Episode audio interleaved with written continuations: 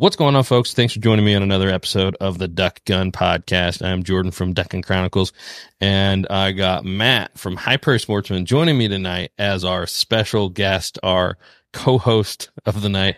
How you doing, Matt?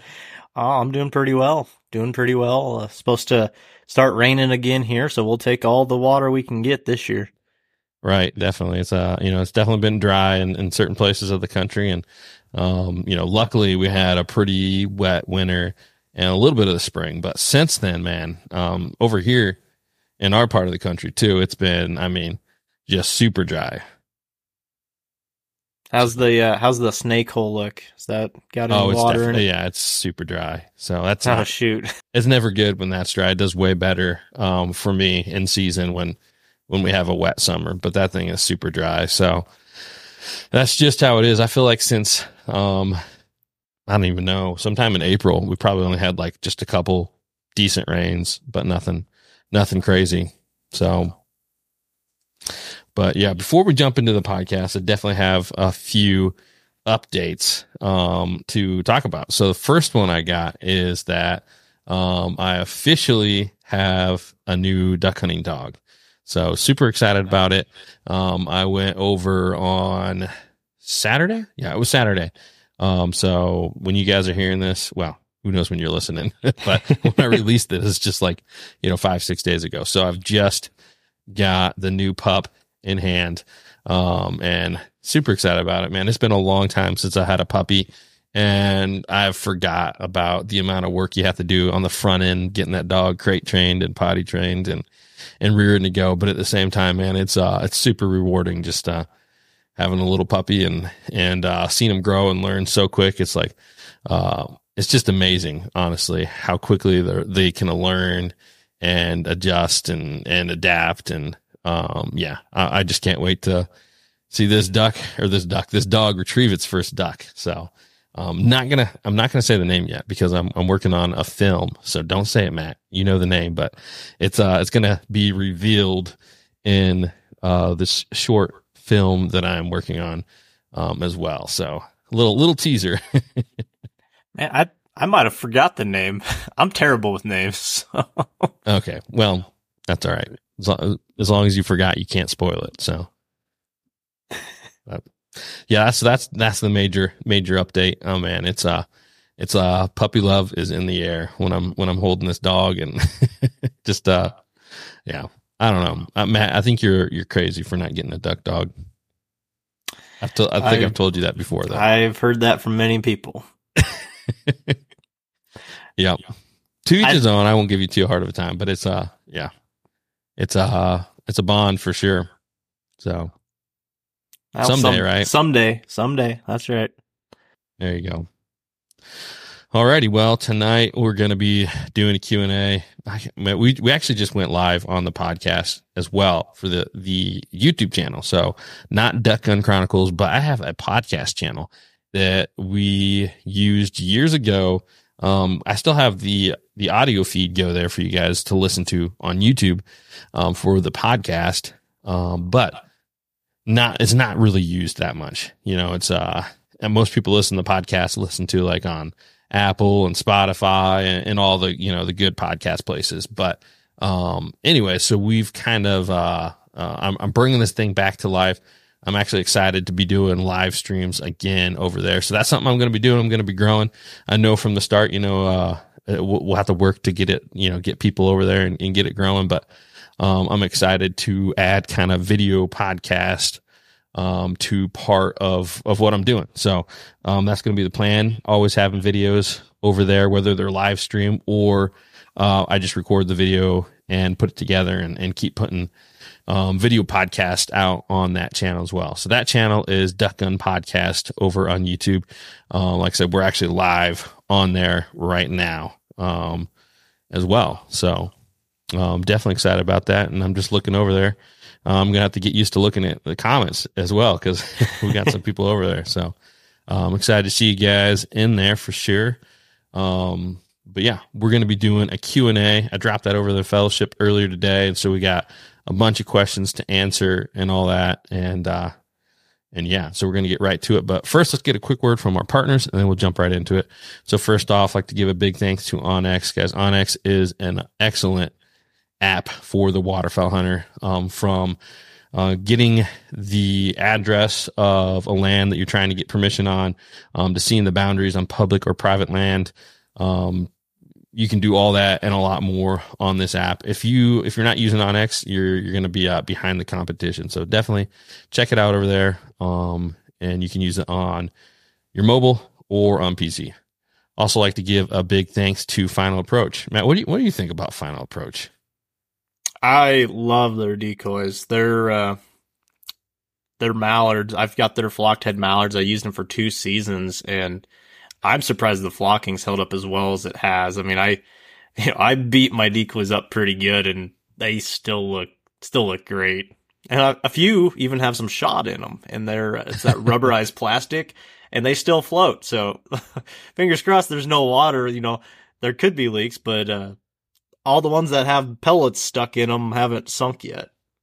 Nice. Yep. If you guys don't know, Final Approach um, is the one stop shop for the waterfowl hunter. They have the decoys, they have the waders, they have uh, duck blinds, they have everything you can imagine over there for the duck hunter, um, and some some great products. They definitely have uh, made some great decoys in the past few years. Um, definitely came out with new lines, and they're continuing to come out with even more new new lines of decoys. So definitely check them out, guys, over there at Final Approach. I'm also like to give a big thanks to Motion Ducks, guys. Motion Ducks is a great thing to combo with with uh, any of your decoys. Um, you you hook them right on there, and it puts lifelike motion in the spread. I get we got one question tonight. It's uh, low, uh it's Lucky Duck or Mojo, and my answer is Motion Ducks because um, honestly, I believe that ripples in your set is more important than just about anything else. Maybe besides like hide. You know, you got to be hid, but if you're hid, the ducks can't see you the one thing that still will deter them is having um, no motion in your set. So super, super important. And I don't think it's utilized by enough people. So definitely check them out over there. Um, it is a jerk, uh, a jerk rig on steroids. Actually, that's what I meant to say. Jerk rig on steroids.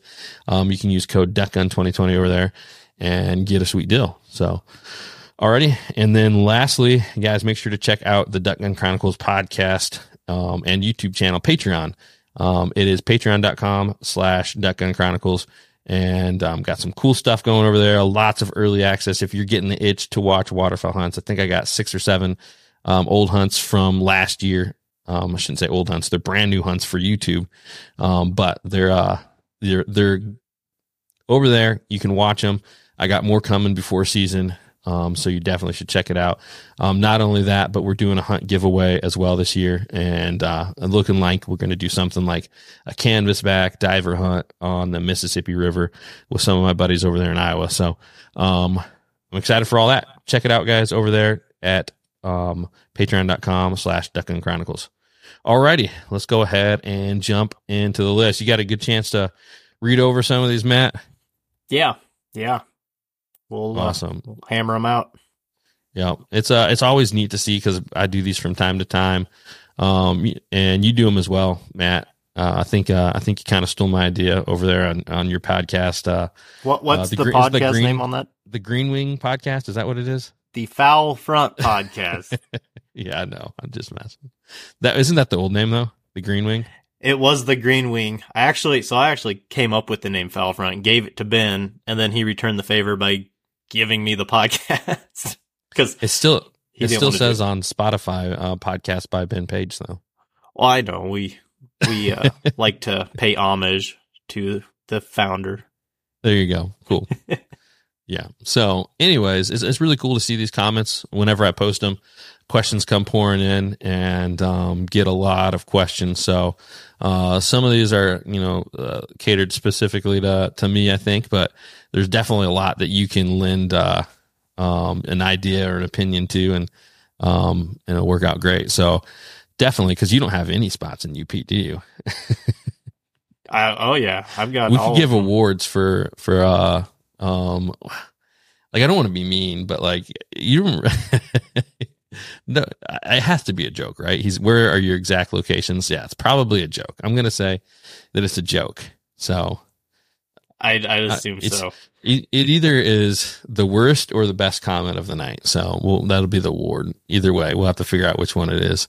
Um, but yeah, we'll jump to the top and work our way through this. So Adam Wright said thoughts on multiple dogs in the blind, especially when the dog isn't quiet or isn't quite trained. Um, I find it impossible to tell my buddies not to bring his dog. Um, yeah, that is honestly that is a tough one. Um, and that's something that we run into from time to time. Um, when I first started hunting, I was like the only guy that had a dog, and um, then started hunting with other people that have dogs. Um, some of my buddies got dogs, like Kevin, and um, um, and yeah, so you do have to decide like before the hunt what's gonna what's gonna happen. The rule of thumb, and, and you got some people commenting down below on yours, but um, the rule of thumb is whoever's hunt kind of gets to decide all those things. Um, you know, if their dog isn't trained up and it's their hunt, you know, it's like, well, you know, they they kind of get to decide if they want to bring their dog. Now, um, it sounds like in your in your question there, it's your hunt because you you you're telling them if they can bring their dog or not. So I'm just going to assume it's your hunt. So, um, yeah, I mean, depends how much you get to hunt. You know, you could always throw your buddy a, a bone every once in a while and and try to help them out to get their dog on a hunt. But then again, you have your own dog that you want to take and all that. So, um, it's definitely a tough one, but, uh, yeah, I would, I would say you got to tell them that, uh, they can't bring their dog when they're having issues for sure. So, um, I don't know. What are your, what's your thoughts, Matt? Am I being too harsh there? No, I, you know, I think I'm with you. Uh, who, whoever's kind of in control of the hunt, that's kind of up to them to dictate uh, you definitely some someone needs to dictate it, and it it, it can be tough, uh, especially hunting with buddies or family or who you know whoever has the dog. But it's better just to establish that going forward, so hopefully avoid problems in the future. Right, and if you're good buddies with them, there's nothing wrong with taking turns. Like me and Kev take turns quite a bit, just because um, some of the hunts we really don't need two dogs, um, and so you know, and we bring both at the same time too. So we've done a lot of both where we bring two dogs or we just bring one. Um, so yeah, it just, you know, it really depends on, on the situation and what you want to do. Um, but it's up to you as the, as the guy heading up the hunt. Um, there's nothing wrong with having multiple dogs. Now, if it's like a breaking issue, which I've had with Chief in the past, um, then I, you know, you got to talk to them about like tying the dog up or or fixing the issue so that you can still have a successful hunt so you can still you know have dogs that honor um and trade off in that way you know if, if they won't do that or or like you're hunting in cattails where you can't tie them up um then that's you know where you might have to hunt one dog instead of two or or whatever so Alrighty. Next question I got from my good old buddy Kevin Barton. How many days do you hunt on average in a season? Um, uh, I'm going to say uh, I'm 60 plus on average in the last three or four years. I'd say that I've, um, I'll just say 60 around, around 60. All right, Matt. I'd probably go uh, for waterfowl only, probably around average 75 for everything. It's probably closer to 85. Um, turkey, deer, antelope, dove, whatever else. Nice. Yeah. That's uh, it's quite a bit. Yeah, I still want to go more. So. Right, right. I'm the same way, but I one of the problems I run into is, um, well, we just run out of days too. You get more days, which is nice, and you get, um, you get snow goose season. Um, but I mean, sometimes I get worn down. Like if I'm going like five days in a row or something, you're just kind of almost ready for a break. Um, or you need to like, you know, get back on the scout, and it's like hard to scout hunt edit, record, all that kind of stuff all at once. See, I get worn down, but anymore the last few years, all I remember is how I'm feeling right now, like in the summertime. I miss it and I know I'll kick myself if I miss that one, like, you know, that one other day. Um, so I, I, try to get out as much as I can so I can limit those feelings of, um, missed opportunities, so to speak. Right, right. Yeah. I've actually made a rule um, in the past and I've stuck with it really well, but um, it's that you never skip the last day of, of duck season, regardless of if you have bird scouted or if it's like a mediocre hunt. You just always go because it's the last day and it's not going to take very many uh, weekends to regret that not going. So, oh yeah. um, alrighty, keep on rolling. So, thoughts on live training with older seasoned dogs on a hunt to help a younger pup. Um, so Seth, I'm going to say that I'm not an expert on dog training. Um, I would have to defer to an expert on this, but if I remember correctly from the past, and I know, I know I hear people say, oh, like an older dog will help a younger dog or, or that. But like from what I remember from talking to trainers is that that's not the way it works, that dogs don't learn necessarily by example in that way. Like uh, I don't, but at the same time, which maybe it's uh I don't know, maybe it's proving my hypothesis wrong, but at the same time, I do think that they can learn bad habits. Like if you have a dog that breaks and it breaks, then the dog next to it's going to be more likely to break. So, um, but I don't think that an uh, an older seasoned dog that sits there steady is going to like teach the other dog like, hey, to be steady. You know what I mean? So, um, So I don't know. I, I don't think, I don't think so, but um, I would have to defer to an expert. You got anything to add, Matt? No, I, you're an expert compared to me, so I can't really. Yeah. Are today's decoys better than decoys of old by David? Um, question by David. Um, are they better? Yes. I mean, they are getting better. I would say. Um, like we just talked about and kind of the uh, some of the intro there with FA decoys. I mean, we went from super hard plastic to what do they call it? The FA like the like a UV yeah the, or UVB or something. Yeah, the yeah, and they're like squishy, more yeah. durable. The paint's better. Um, like Matt was talking about the flocking not not coming off as easy. Like they've just learned things over time that make them better. So for sure they are better. Um, than old decoys. That's yeah.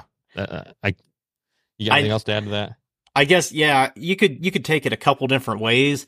Um, I know a lot of older guys like the you know they still use the G and H, um, and that's that hard plastic. But those decoys still, I mean, they held up over years. My dad still has some, and they're thirty, maybe close to forty years old at this point. Um, so I don't. It, it, remains to be seen if today's decoys can last that long. Hopefully, I hope they do. Um, I would say today's decoys are definitely more realistic. Um, but I, I mean, better could be a relative term too. It's really what you define as better, looking better, sure. or and I, in that sense, I would say today's decoys are way hands down, you know, way more realistic looking. Yeah, I would just say like that. They there's no. I, I just can't. I can't. Um I can't find a reason why they wouldn't last. You know, with the type of material and the durability that the new style decoys come, the squishy ones, yeah, um, that have some give to it. They just, you know, there's just no way they're gonna like what what's gonna happen to them over time. You know what I mean? Um, whereas like the hard ones, it's like you get the pellets in them, they start to sink. That's just things that happen over time. They can crack, like, you know, uh, one of the heads breaks off or the, the paint chips off them a lot easier. So I mean, you can get them repainted and all that. I'm just saying they've they've made some advances for sure. Yep. From even from when I started, I, I would say. Um. So we so got even even like you think about like silhouettes, like the printing technologies got better on those. The durability they've kind of you know figured out the game, and just kept making little improvements along the way. So. So we got a question on the YouTube now too, Jordan. Sure, you go ahead and read it. Okay uh, for ducks on a marsh is a bigger spread better early or late in the season? I would say, at least in my experience, I would run the bigger spread early. Um, typically, people are going to run those bigger spreads early. Uh, I know late season, I have great success using really small spreads, and that's not just limited to a marsh, but across a variety of areas. Yeah.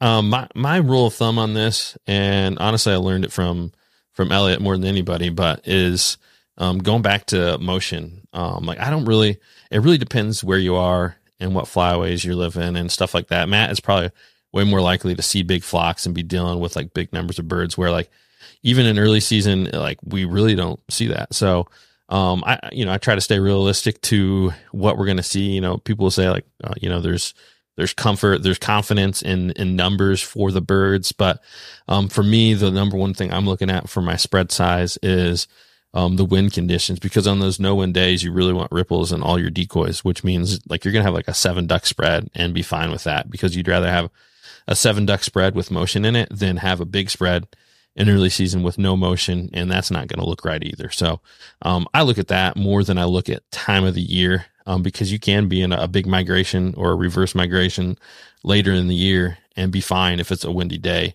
So that's, I guess that's my take on it. A little bit different than kind of, um, what their thoughts were on, on kind of, uh, why you pick a spread, but that's, that's what I go for. Yeah. Alrighty. Was there another question on there on the YouTube too? Uh, no, I don't. okay. Nope. Alrighty. We'll keep on rolling then.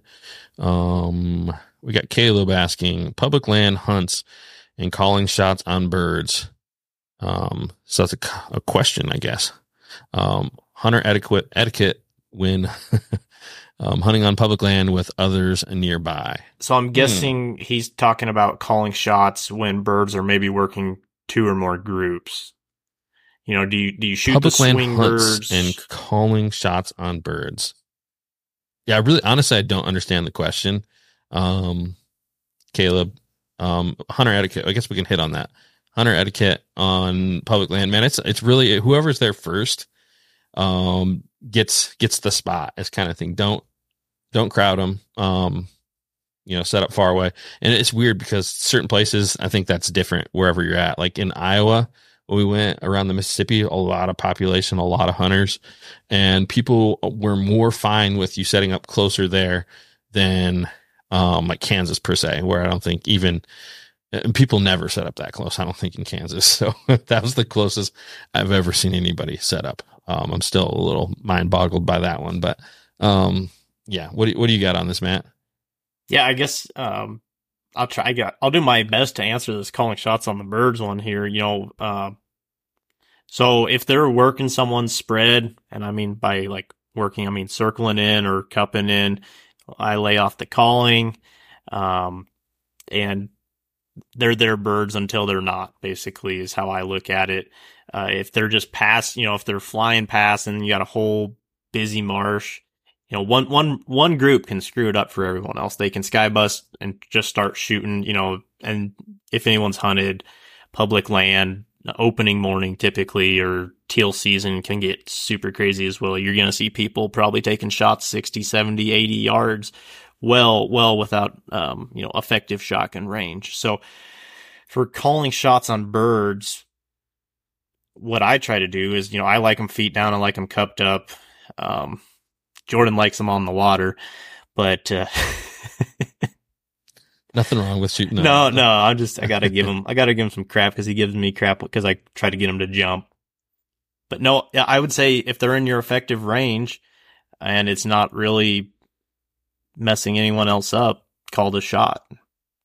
I, I think I answered the question. I, Right, right. Yeah, it's uh, it's yeah, it's kind of a shot in the dark to know exactly what it meant there, but um yeah, definitely we we did uh, hit on it a little bit. So, um do you want to go ahead and read the next one as well? Yeah. Okay. Opinions on hunting pressure versus the projected number of hunter, hunters in the United States. Do the numbers make sense? Are they accurate? Do the numbers we see seem to match up with hunter populations on paper? Is there actually more pressure in the field despite lower population of hunters? Is pressure lopsided? Okay. So that's like a lot of questions in one. Yeah. So we, let's What's start. his name, by the way? Uh, Le- Legol Davis. Okay. I probably slaughtered that. So I'm sorry. Legal. I couldn't say it either. That's why I was asking. I, I have no clue. Um, so I guess we can start with the first, or uh, start start with probably the easiest to quantify, and that would be: do the numbers we see seem to match up with hunter pop, or do the numbers make sense? And they're getting them numbers by hunting licenses sold, or whatever you know, duck stamps sold, whatever, whatever that each state uses to quantify, um, you know, that you are a valid license carrying member to go out and harvest whatever game. In this, we're talking waterfowl, so we're talking, you know, uh, waterfowl permits, maybe duck stamps as well. So I would assume those numbers are accurate. I would assume um, they do make sense. They are said to be declining. Um, I know some people will counter that I pressure could be increasing, and it has in some areas for a variety of reasons. You know, um, there's a mindset in the waterfowling community. Some people are traveling more than ever to go waterfowl hunt. You know, it's more um, akin to big game hunting in the past, where people would destination hunt for um, bears or elk or whatever. Now they're doing that for ducks. It's, you know, you, you, see that happen a lot more. You're seeing a lot more leasing. You're seeing a lot more outfitting. So that's taking up private land that people might have been able to access just with a handshake or maybe, you know, a bottle of good whiskey or a steak or something. So those people are pushed onto public and you're seeing even public lands run out. You know, you're, you're seeing them become less and less for a once again a variety of reasons. So um I don't I don't think hunter numbers are going up. Uh I mean there was a slight increase because of COVID. You can, you know, you can look at the graphs, you can read numerous articles about how hunting uh, populations, the people that go out and hunt in general, the they're going down. They're going down. There's um it tends to lean a lot older so those people are kind of aging out of it as well. Um, and then you might be seeing new people that didn't have the mentors show up into these public areas and they might not know the etiquette. They might not know that rule of how far you need to set up. So that can increase, um, pressure. That can increase the what what you perceive as pressure as well. You know, if you're if you got someone sitting right next to you on public public lands, you're definitely yeah that was pressured and depends depending where you hunt as well. Um, you know, you can go to a, a popular spot and it could just be packed with people, but there's other public areas possibly, and there might not be as many people. So the people that hunt those or move around from spot to spot and try to avoid that pressure um, it'd be there. The, and everyone's going to answer this a slightly different way, but is pressure lopsided? I would say absolutely. It, like I just said, it depends where you go. And then is there more pressure in the field despite lower? It, yeah. So I hope, I hope I yeah. answered that. coherently. Yeah, so just to summarize, to summarize that, yeah, it's like we, we have less access than ever before and really pretty close to the same amount of hunters. So that's where you get more and more pressure. There's way less family owned farms. You know, it's, it's more, uh, farming has been corporatized across the country. Um, land has been bought up. Um, public lands have been sold. You know, a, a lot of different issues can go into it. Um, as far as the amount of access hunters have, um, and the number of hunters. You know, what what were they saying? You know, uh, like active hunters, maybe at like the peak, we're close to like 1.1 million or something like that. And maybe we're at like 900,000. So those are just ballpark numbers that I have like off memory. So don't quote me on that, but that's what I believe close to what those numbers are. Um, so with those numbers, you know, we don't have the same access as duck hunters. I say we, it's always been that way for me because I, I'm not a long time duck hunters, some like some of the the older folks that are hunters and probably remember, you know, and see that. So yes, you're going to end up having more pressure on those public land areas that you're at, uh, more pressure on the places that you can find birds and, and knock on doors and that give yeses, um, all that kind of stuff, just because the amount of access overall, whether it's private or public, um, has gone down and, um, in correlation, the, the number of hunters have not gone down. But, you know, it is important, you know, regardless of that, it is still important um, for duck hunters to to have a voice and to have um, a voice in politics and a voice and and uh, and money to back that for conservation, all those other things. So even with all that said, we still do need duck hunters, and, and it is uh, it is a hard um, solution to like perfectly balance, but um, yeah, it's a, it's a yeah, it's, it's what we need. So honestly, we could do a whole podcast on this, this one issue, right. this one topic. So that's a really quick and brief summary of it. Right. All right, Ben, is it worth money to join to join a duck club slash lease versus public land? Um, you know, I've never been part of a duck club or lease. Uh, it really depends what part of the country are you are in. Um, but I would totally be down to if I had them in my area to at least try it out, you know. Um, and nothing says you can't hunt public land too. So it just gives you more opportunity. Um, and you know, it, it depends how much the money is and all that, um, how good the club is, all that kind of stuff. Um, some places like, you know, Texas, for instance, I hear a lot of things about really cool clubs down there, um, or leases where they're big operations. A lot of people go there to hunt and they have a lot of different blinds and it gives people access to hunt. So, um, yeah, I don't think there's anything wrong with joining a duck club for sure. if I had some in my area, um, maybe in the future I will even. So we'll see. What do you What do you got on that, Matt? Are you a, a purist too much to join a duck club? Well, it's kind of funny because the like the original purist, the anti-water swatting purist, originated with the duck clubs way back when. But uh, I guess it, it's really whatever you want out of your hunt. Do you want to hunt? You know, do you want that sense of camaraderie and joking around with buddies in the blind and all that good stuff, have blinds built and heated and breakfast and stuff? Or do you want to be like kind of what Elliot does more, uh, total immersion? You know, you go out solo or just with a buddy or something and you're, you're in the elements. You're, you can, you can move spots. You can, uh, you know, you, you play the hands you're dealt with based on the public access.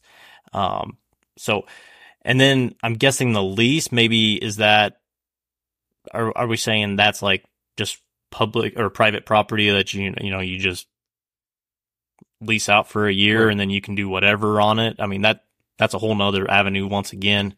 Um, I would, I mean, have, hunting private is nice because you can control the pressure the birds receive, you know, a lot better.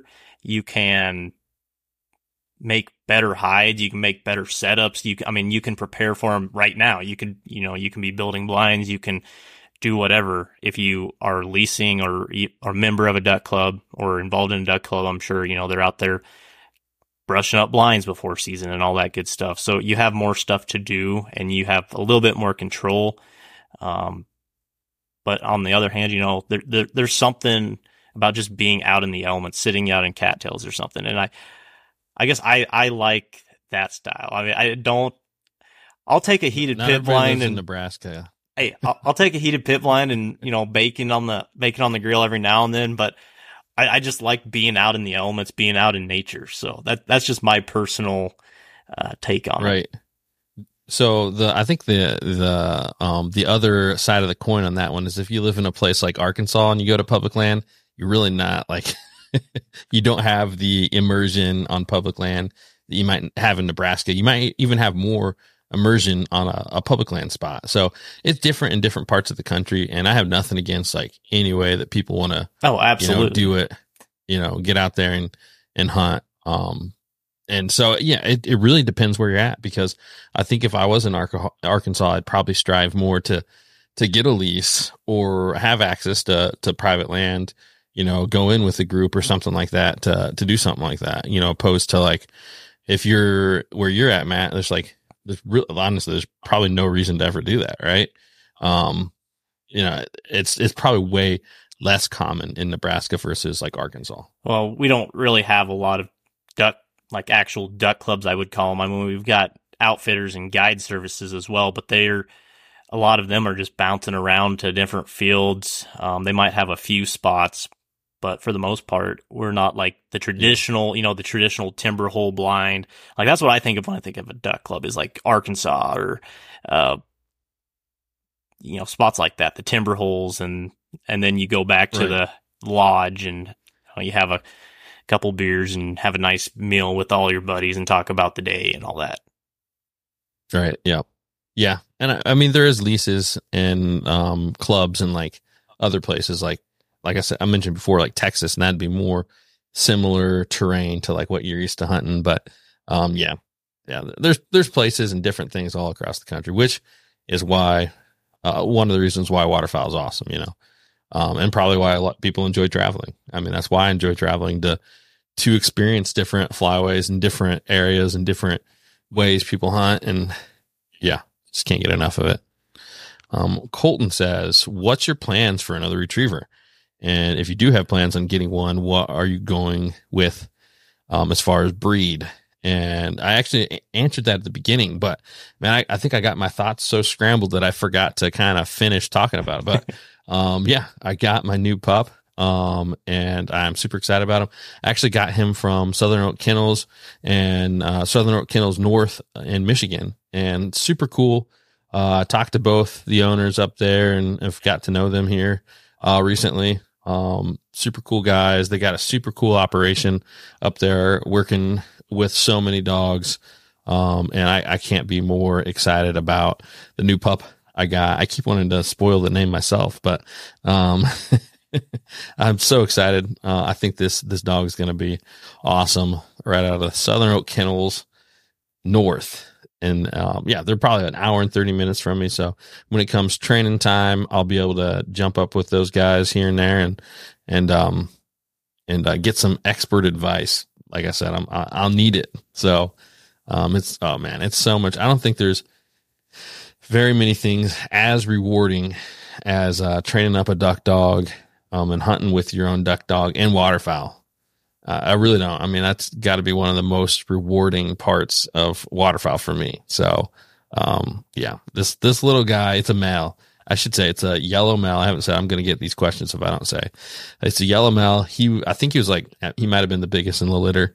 Um, he's got a little bit of a rust tint to him. He's got some real dark ears for yellow. And, uh, it's just crazy. You just fall in love with this little guy and, oh yeah. Um, which reminds me, I got to let him out of his crate to pee. So we better get crack-a-lacking on these questions. Okay. What are the exact locations you've hunted in the UP? Give GPS coordinates, please. Oh man. So yeah, it's gotta be a, you know, gotta be a joke, right? Um, if you look, I like the places I've hunted in UP aren't that hard to find, uh, like not big secret places, um, because I don't live there. I haven't hunted there enough to like find my own secret spots. I go to the big obvious ones, do scouting and, and, and try to find the birds. So, um, if you do that, you'll be in pretty much the same boat as me as far as, uh, where I've hunted. So, um, yeah, have at it. All right. Dennis says, I'm a, I'm a Southern Illinois hunter. I wish they'd make the season flexible for account for the weather and migration and willing to move dates. We all know that there would be no water. Uh, we all know that there would be no water. And by the time season opens, what we did, oh, what did have would freeze. Did I read that wrong? What we so. did have would freeze.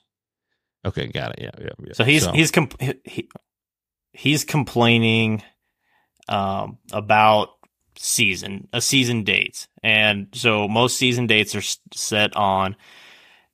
Uh, generally, there will be hunter surveys put out and what the majority likes, and they take that into account as well as historical um, harvest rates and harvest data that they collect over years and years, and they that's why they set them. It would simply be infeasible to have it flexible. Although, you know, in some cases, like last year, you know, Kansas, Nebraska, we had a huge drought. So that could have been helpful too although we really didn't get much moisture until it snowed and there wasn't much for ducks anyways.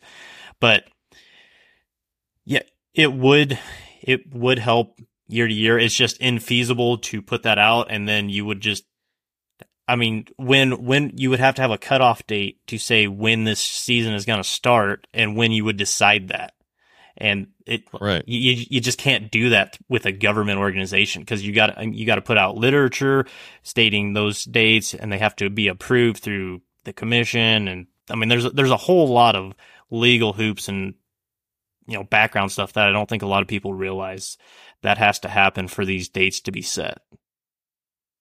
Right. Yeah. It's it's like you said, it would be in a perfect world you could do it, but not feasible um, not only that, but just like other, other people might not have as flexible schedules, like asking time off for work and, um, you know, you got your weekend warriors or people who week or who work weekends and are trying to get off for open or whatever it is. There's a lot of things, you know, to consider about, uh, pe- people's personal schedules as well. So, like you said, a perfect world, it'd be great. But, um, yeah, there's just no way they can do it um, pretty much any quicker than what they're doing.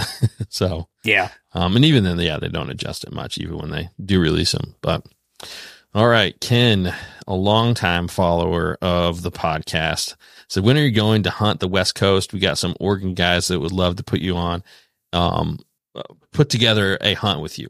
So yeah, that uh, it would be awesome. Oregon would be uh, an awesome place to visit, and West Coast waterfowl does seem pretty enticing. So maybe someday, maybe someday I'll be out there. Um, yeah, it, that'd be a great time. Um, we got filled the freezer, another one of my buddies from up there in Michigan. Um, can we get an can we get an inventory status on the Duck Gun Naval Fleet, and what are your upcoming projects? So honestly, my fleet is diminished a little bit. Um, we're not in a homeowners homeowners association, or I'd probably got kicked out for um, what looked like duck vomit spewing out of my garage by the end of the season with just boats and canoes and kayaks. So, um, did a little bit of uh, spring cleaning and I've actually sold, um, I hate to say it, man. I, I, think I've sold over a third of the duck gun fleet, um, just in, in, uh, order to have places to store. I'd love to have like a big pole barn and, um, all that, but I kind of had to get things in order. Um, so I will go back with the fleet. I have, uh, a Radisson 14 foot canoe and a Radisson 12 foot canoe. Um, the 14 foot has a, a square stern, so you can put a motor on the back. Pretty, pretty cool. Um, I got a Four Rivers, uh, Teal Chaser, refuge runner. What? Wait, oh, now I'm messing up the name. Um, I got a Four Rivers layout boat. It's awesome. Um, got a little mud motor on there. Uh, you can lay out in it and get birds cupping right into you. Um, and that's a lot of fun. I got my sailboat I built last year, which is a, another layout boat. Um, and then I have the big, uh, 16 foot with the big mud motor on it. I got one canoe out at one of my spots. Um, I got one kayak left. I had three at one point and I've sold a couple of those. Um, and then the duck torpedo is in good hands. Actually, uh, my dad has the duck torpedo now. So, um, we still get it from hunt to, from time to time, uh, for some of the hunts. So how about you, Matt? Let's hear what's your, uh, what's your fleet look like? I have a, what is it? An old town Discovery 119 kayak canoe hybrid deal. And then I have the old town Big Water 132. And that is it. All I nice. need. Yeah, there you go. All right. Reese says plans on DY travel hunt to South Dakota. What are you bringing? What are you leaving behind? Um, and what are your major considerations to keep in mind? So, um, I'm not honestly, I'm not sure about South Dakota, um, because I've never been there. So, um, but that is something that's been on my list for a while of states to to visit. But I guess i am just gonna have to uh, answer it um, kind of like I'll, I'll, answer it in the perspective like North Dakota and what I bring out there. So um, I'm s- assuming a lot of it's similar. Um, but what I brought last year to North Dakota um, was I brought my Radisson canoe. It's super lightweight. It weighs like 53 pounds. Um, you can throw a bunch of decoys in it. It's got way um, a way bigger. What, what's the float ready? What am I thinking here? Weight capacity. There we go. Uh, weight capacity um, so you can throw a lot of decoys in there, put Chief in there, put two guys in there, all our gear. Um, and you know, you can just throw it in the back of one truck, still have room for the dog blind, the decoys, the A frame, all that kind of stuff. So, or the, the stand up blind to correct myself, the final approach stand up blind. Um, so, um, that was kind of my, my biggest setup for there. Um, yeah, you can run a mojo. Um, I don't think I did. No, I did. I did. I think uh, Josh brought a, a, a lucky duck or a mojo, and I brought the um the motion ducks. So um yeah, that was pretty much my setup. Uh, maybe like two to three dozen floaters out there. You could have you know variety pack instead of just mallards because they definitely have pretty much every species going through there. Um, and yeah, DYI travel. Anything else you'd add to that or take away? Yeah, I guess uh, so. The first major consideration is you, as a non-resident, you've got to apply for it. you've got to win the lottery right. to get in there. Uh, so if you're lucky enough to do that, um, I'm bringing, you know, I'm, there's a lot of, like you said, there's a lot of variety. So I'm bringing like maybe a dozen diver decoys because I like that white on them. I like that contrast. I'm bringing a dozen of my coot decoys because coots are all across the state of South Dakota. And on those prairie potholes, they can form big rafts and good luck competing against those. Um, I'm going to, did I say swans? I'm going to bring those because they stick out, good contrast. Uh, I would bring probably a dozen mallards, maybe a dozen and a half, just if I need to get numbers. And then I'd probably bring, who, six goose floaters.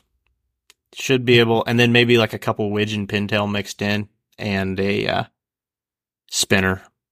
Should, should be able to get everything accomplished there. Right. And if you're on a budget and all you have is mallard decoys, just to like, I actually agree with you on pretty much everything you said there. Um, but like, I just had mallard decoys and shot limits. So, um, you know, the other stuff is like, is nice to have, but I wouldn't say it's a necessity. Um, cause there's a lot of hunters who just have mallard decoys, right? So if, if you're one of those guys, you're, you're to be all right. You know, I, I wouldn't necessarily need to, you don't have to break the bank buying like all kinds of extra decoys. Um, to get it done for sure. So, but um, it will set you apart to have uh, a variety spread like Matt's putting out there. So, um, and what other major considerations to keep in mind? Um, I don't know.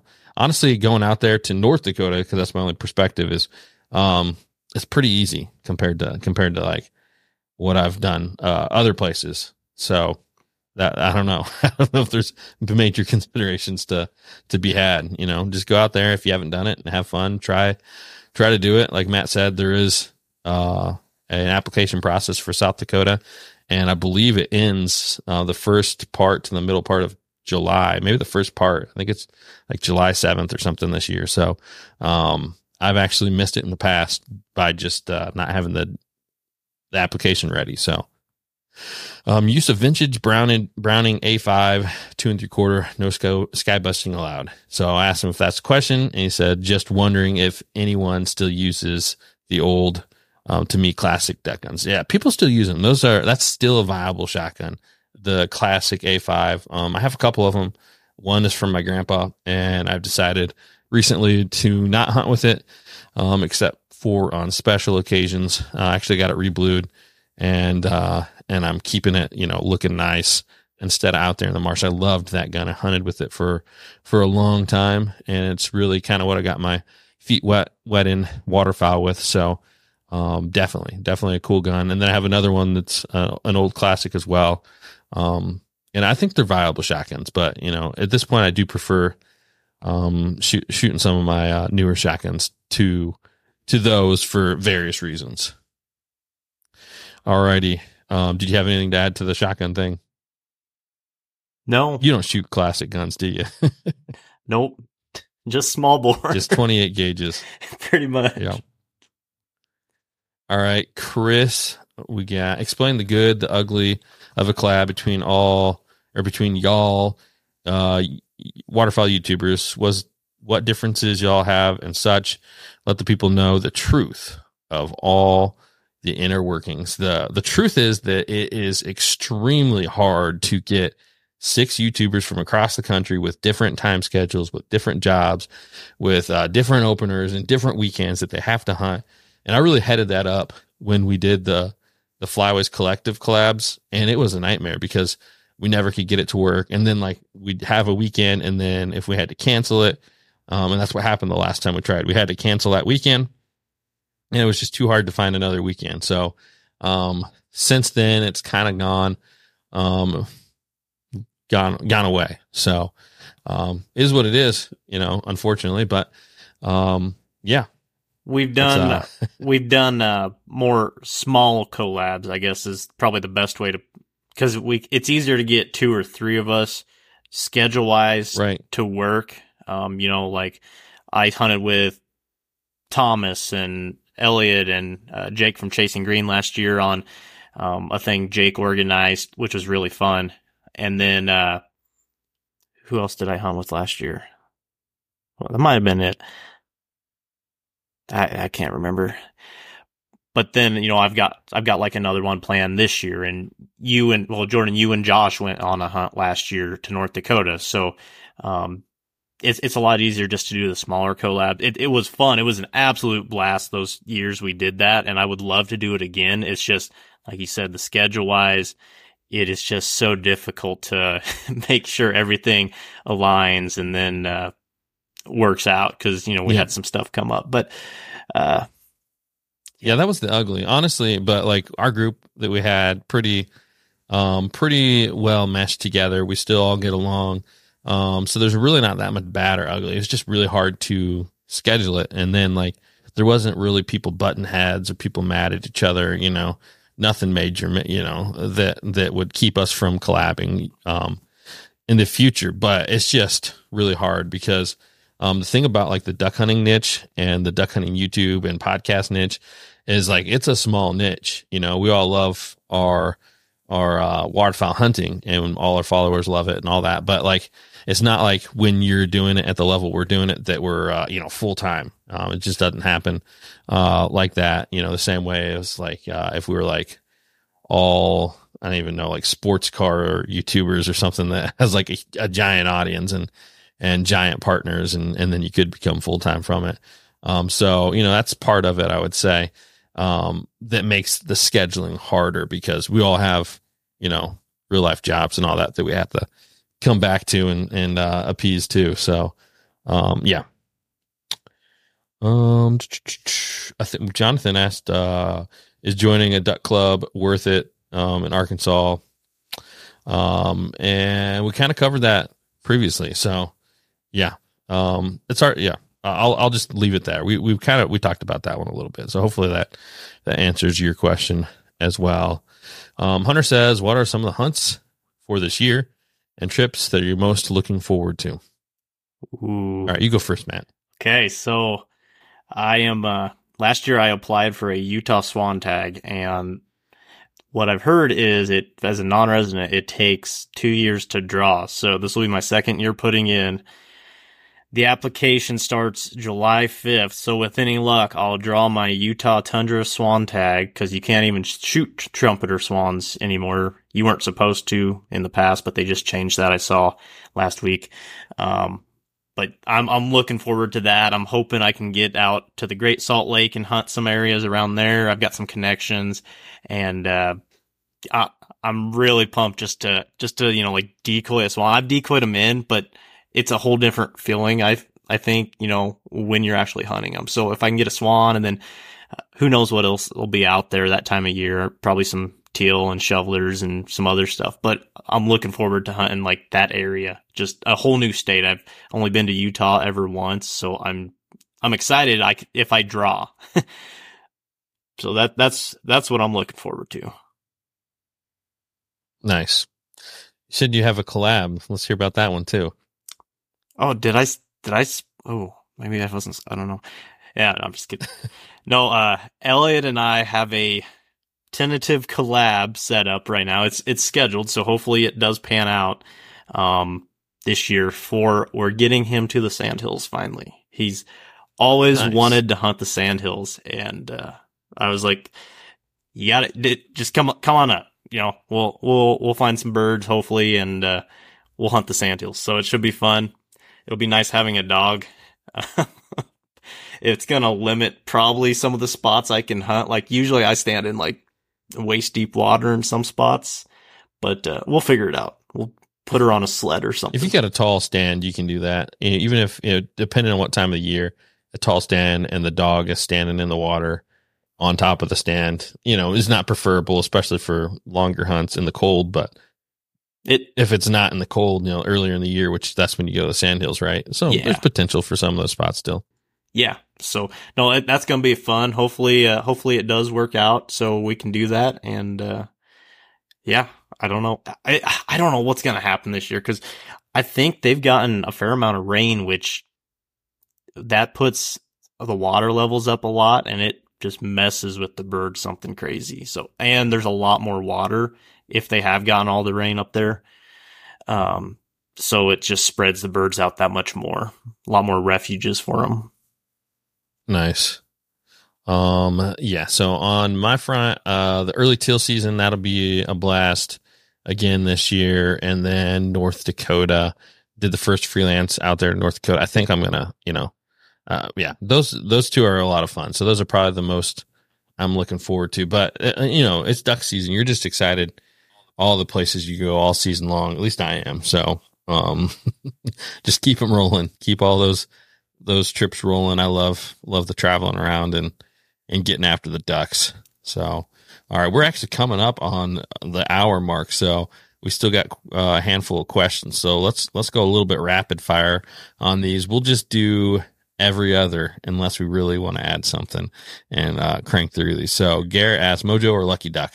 Kind of answered that before. Um, I really don't. I don't know if there's a benefit to one or the other. They they both have the flash and can attract ducks. I, I think the most important thing still is your motion, um, and what what extra supplements do people use to keep their dogs in good health. I have personally not done anything, but you know, one that I've seen a lot. Um, again, I can't recommend from personal uses like Alpha Dog um, has some stuff out there for your hunting dog um, and geared towards that. Uh, what gear do you need for your waterfowl dog? Um, e-collar for me, I'd say e-collar is super important. And then um, having uh, a vest can be good in certain certain situations as well. Um, one more thing. Uh, one or more one things. or more things. you would wish all public land hunters would do more often to respect each other on the land. Um mm, uh, i would say and there's so many.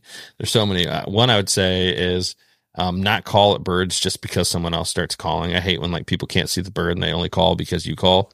That it just annoys me for whatever. I feel like that's disrespectful. There's actually some worse ones out there but that's just kind of like a a little pet peeve All right, you go for the next one. Okay, I want to I want to throw one out on that last question too. Sure. Pick up your trash. I absolutely hate seeing litter on public land or anywhere. So pick your pick your crap up. Okay, decoy like decoys like brands and whatnot, and during teal season using teal dekes versus mallard hen decoys. Um, decoy. Well, you know, I, I like the final approach. I've been using them the last couple of years. Uh, I think Jordan's in the same boat with me for teal season.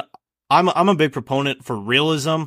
Um, so I like the teal decoys. You can get by with mallard hen decoys, and if I a lot of times I'll see mallard hens or eclipse mallards when I'm out scouting for teal, so I'll throw them in just because it's realistic. I've you know I've thrown out coot decoys, I've thrown out hen gadwall, uh, hen pintails, just because I see those out scouting. I like to be realistic, but if you're in a pinch, if you don't want to buy teal decoys, you could get by with mallard hen decoys and still kill some teal.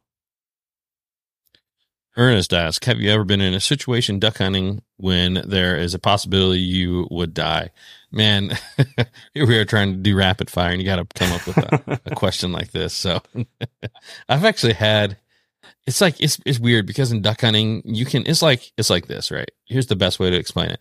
Like if you're standing next to a highway and like cars are flying by you at 70 miles per hour, like, yeah, you're two steps away from death, but like, did you really almost die? You know what I mean? Well, if you're taking a boat out in freezing cold water in sub zero temperatures or sub freezing temperatures, all it takes is one capsize and hypothermia. You could drown. I mean, there's right. there's all kinds of things that could go wrong. So uh, I think a lot, you know, a lot of seasoned duck hunters, the answer would be yes. And there's more than one because pretty much every chance you get out, even if you're wearing a life jacket, you know, you if that water right. is cold, Exactly. Right. So that's uh, that's yeah, kind of what I'm getting. At. I've had I've had where I've been in a swamp and I've told this on the podcast before and the canoe blew away from me and I couldn't get free from the bottom and I was just sinking.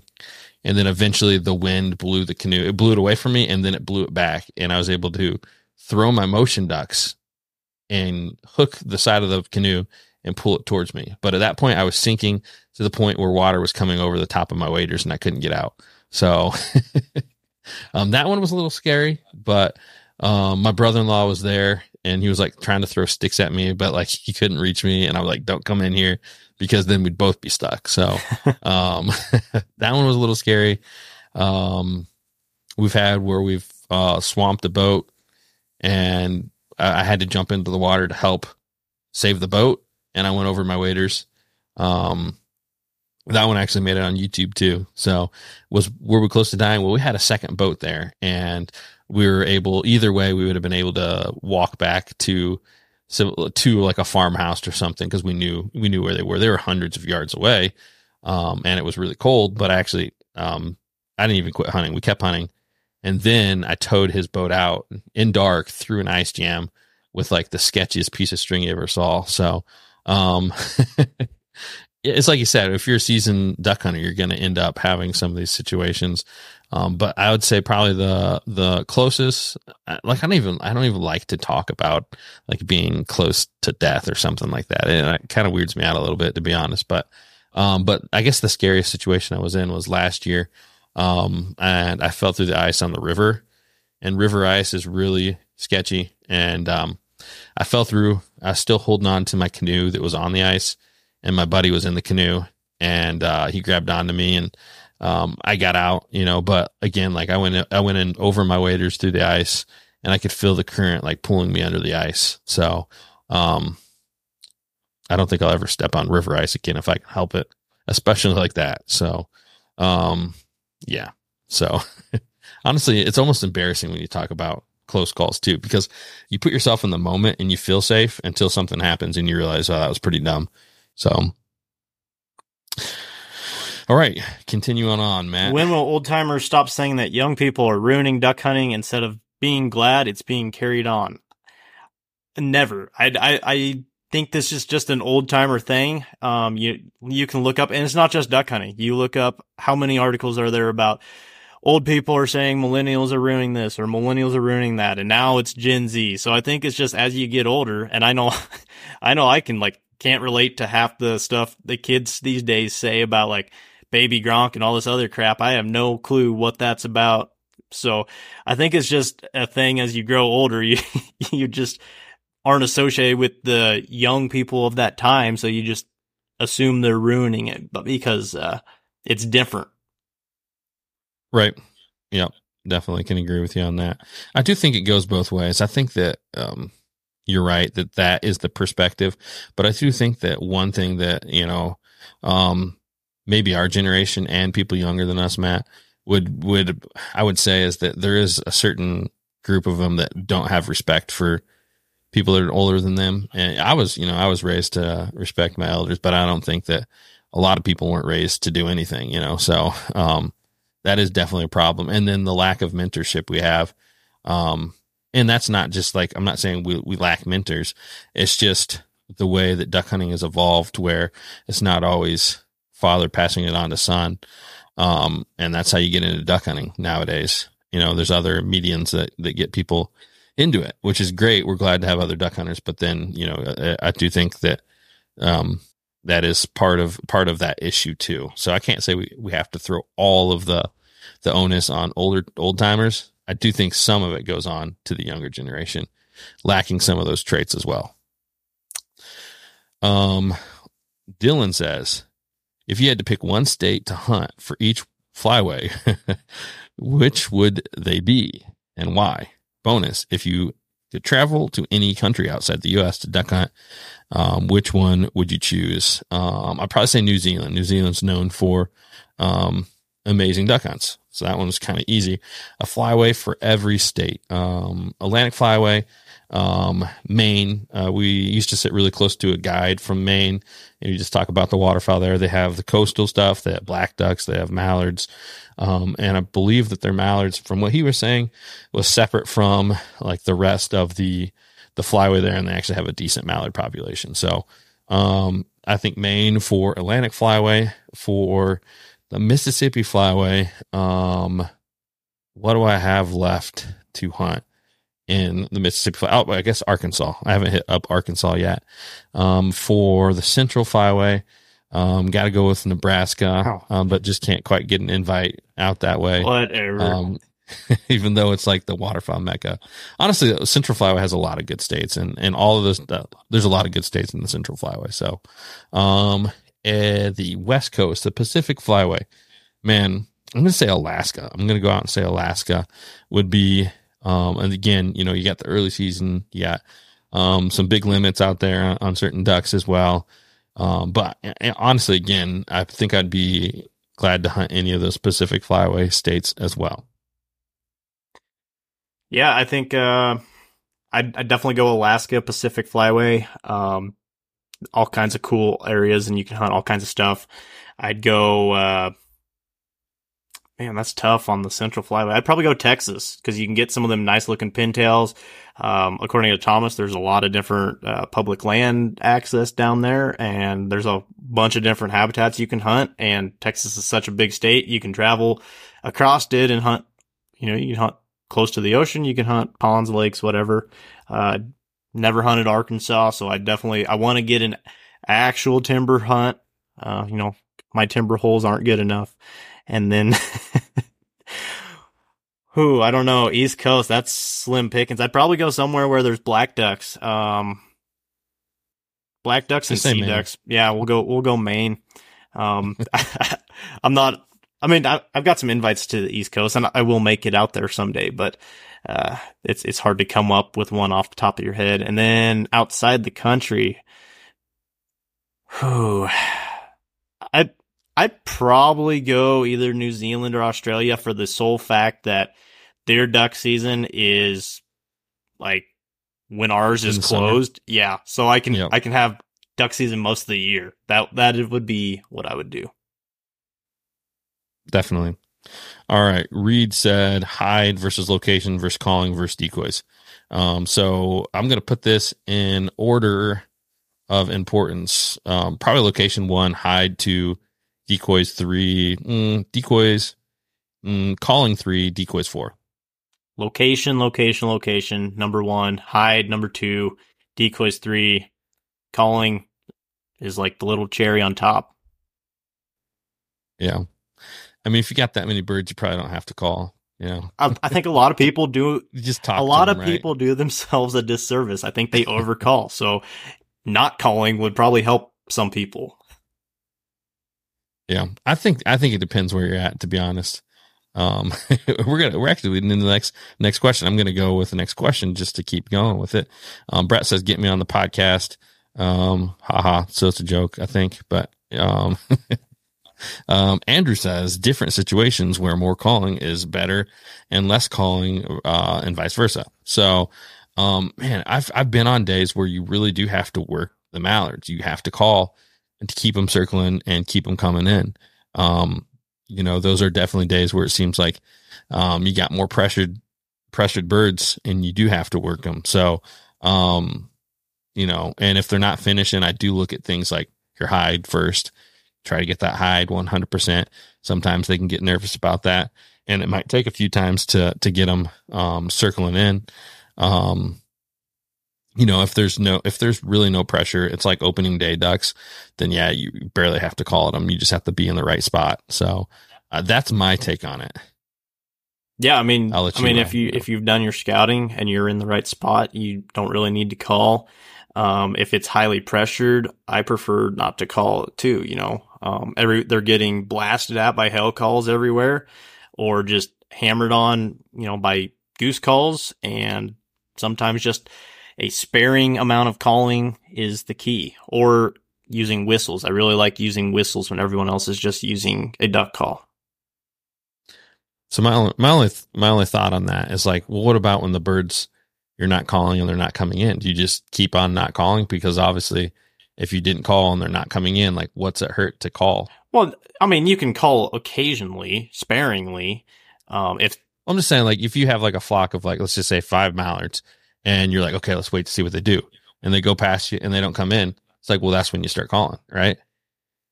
I yeah, I guess. And then you call them, you call them on the corner, you know, you call them. But how many? Um, while you're looking at tail feathers. How how many times are you like not paying attention in the blind or the boat or whatever, and you hear splash, and these birds just come in sure. with no call. Like, I mean, you could you could give sure. examples both ways. Oh yeah, for sure. But I'm just saying, like, I, I, would say, yeah, we we don't. You don't have to call. Like, if they're already coming, then don't call, right? But if they're not coming, then call, right? So that's that's kind of my my take on it. Like, I you know, I can think of definitely situations where they don't see the spread for whatever reason, and they're flying along. Maybe we're in a back slough and we can see them flying along the the main lake, and I mean, they're not going to come They're literally not going to come, and they're just flying. They're flying, flying. You give a, a couple, you know, a couple quacks, and here they turn and they come and they circle. You know, they circle over you real still, and they fly out, and then you give them that comeback call, and or you give them the, you know, the the the you know, whatever call you got to do, and and you get Yeah. them coming back around, and, and they come in. So it's like those were never going to come in by not calling. No, no, I, I, I completely agree. And, um, you know, like just last year, we had high migrating geese come through the area on a cold front day, and we tried not talking to them. And then once we started just hammering on them, we could actually turn some and get them to come in. Um, so, it, like you said, it's very situation dependent. In the timber, you're gonna have to call, um, or splash your, you know, splash your boot, get some water and get some water moving. Um, so yeah, it like he said, it's different situations.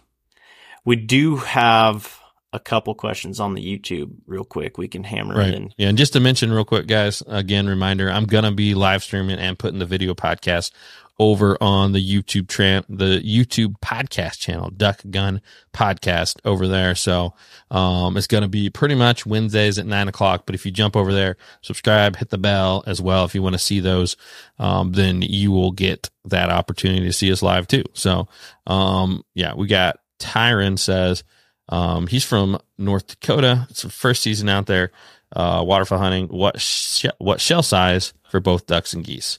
Um, for ducks, I like two and three quarter inch number fives, um, bismuth.